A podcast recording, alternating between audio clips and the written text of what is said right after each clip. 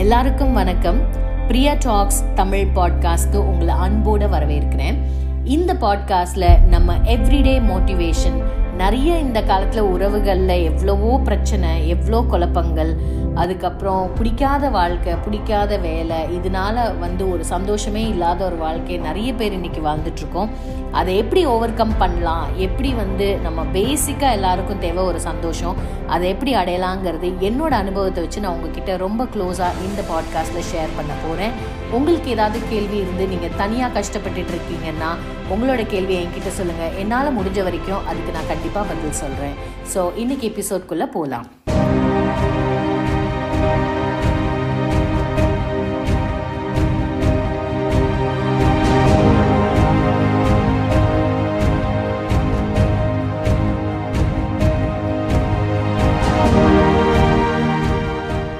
இன்னைக்கு எபிசோடில் நம்ம பேச போகிற டாபிக்ஸ் வந்து ஹஸ்பண்ட் அண்ட் ஒய்ஃப் ரிலேஷன்ஷிப்ஸில் வந்து கிஃப்ட்ஸ் கொடுக்கறத பற்றின பர்செப்ஷன் பற்றி தான்.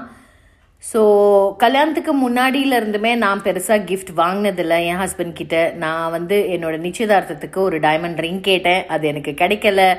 Um, இப்போது எங்களோட டென்த் ஆனிவர்சரி இந்த ஆகஸ்ட் டுவெண்ட்டி டுவெண்ட்டியில் செலிப்ரேட் பண்ணோம். அதுக்கு என்னோட ஹஸ்பண்ட் வந்து பண்ணணும். எனக்கு நிறைய கிஃப்ட் பெரிய கிஃப்டாக கொடுக்கணும்னு சொல்லி ஹி வாண்டட் டு கிஃப்ட் ஒரு டைமண்ட் ரிங் கொடுக்கணும்னு சொன்னாங்க. நான் சொன்னேன் எனக்கு அதில் சுத்தமாக இன்ட்ரெஸ்ட் இல்லை. ஒரு ஸ்டேஜுக்கு மேலே நமக்கு அந்த ஒரு பொருள் மேலே ஆசை வராது.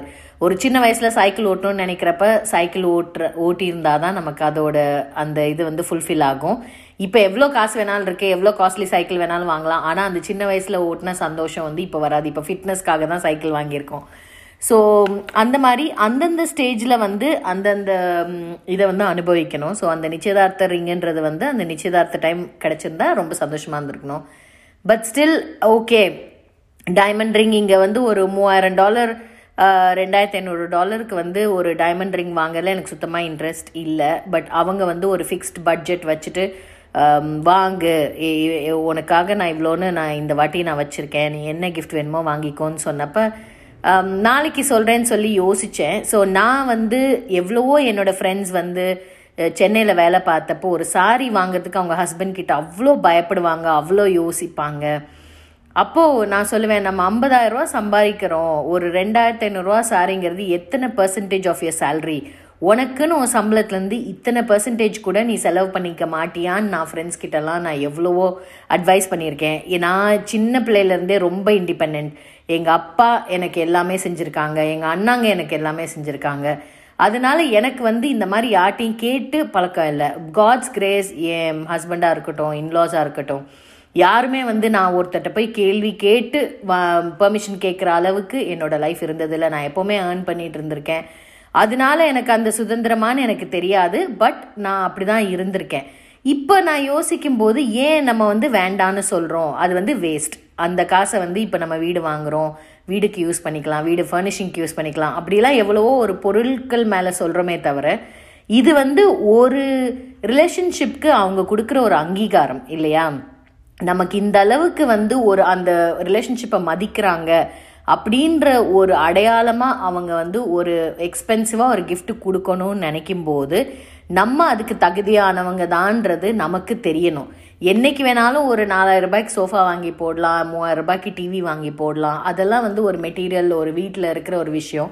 பட் இந்த மாதிரி ஒரு எக்ஸ்பென்சிவ் கிஃப்ட் வந்து டெஃபினெட்லி எக்ஸ்பென்சிவ்னு சொல்ல மாட்டேன். ஒரு கிஃப்ட் வந்து இந்த ஒரு ஒரு மைல் ஸ்டோன் பத்தாவது வருஷங்கிறத நம்ம கொண்டாடும் போது நம்ம வந்து இந்த மாதிரி ஒரு யூனிக்கான கிஃப்ட் எப்பவும் கொடுக்குற கிஃப்ட் இல்லாத ஒரு ரேடோ வாட்ச் ஒரு டைமண்ட் ரிங்கோட செலிப்ரேட் பண்ணும்போது நமக்கு உள்ள ஒரு ஒரு ரீஅஷூரன்ஸ் ஒரு அக்னாலஜ்மெண்ட் நம்மளோட வாழ்க்கைக்கு நம்ம இத்தனை வருஷம் அந்த ரிலேஷன்ஷிப்பில் கான்ட்ரிபியூட் பண்ணதுக்கான நமக்கு ஒரு அங்கீகாரம் அப்படின்னு எடுத்துக்கிட்டு நம்ம ஏன் வந்து ஓகே வேஸ்ட் வேஸ்ட் ஆகலை இது ஒன்றும் வேஸ்ட் இல்லை அப்படின்னு என்ன நான் கன்வின்ஸ் பண்ணுறதுக்கு கொஞ்சம் டைம் ஆச்சு.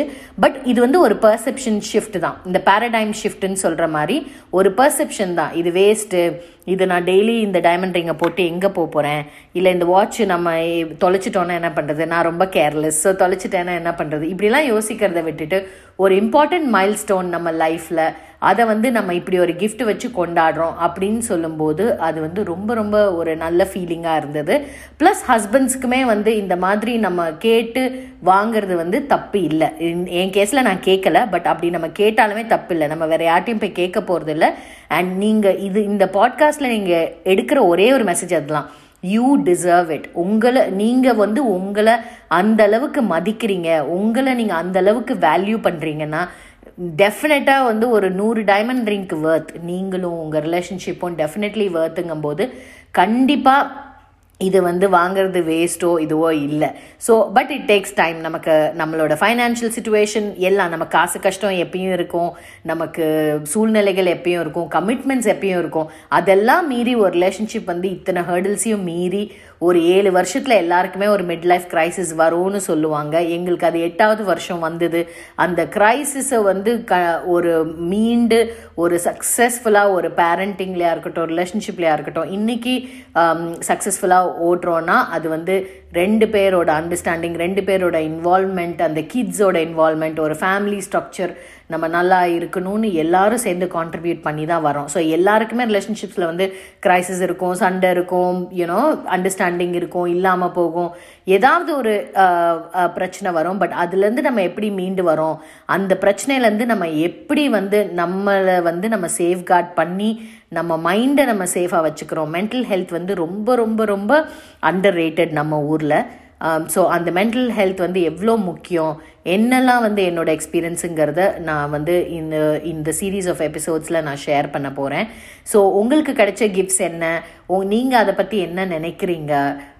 உங்களோட தாட்ஸ் என்ன? இது வேஸ்ட்டுன்னு நினைக்கிறீங்களா? இல்லை அப்படின்னு உங்களுக்கு என்ன um, தாட்ஸ் இருக்கோ எனக்கு ரீச் அவுட் பண்ணி இங்கே கமெண்ட்டில் சொல்லுங்கள் இந்த சேனல் இந்த மாதிரி கண்டென்ட்ஸ் பிடிச்சதுன்னா ஃபாலோ பண்ணுங்கள் டவுன்லோட் பண்ணி லிசன் பண்ணுங்கள் நம்ம அடுத்த எபிசோடில் சந்திக்கலாம்.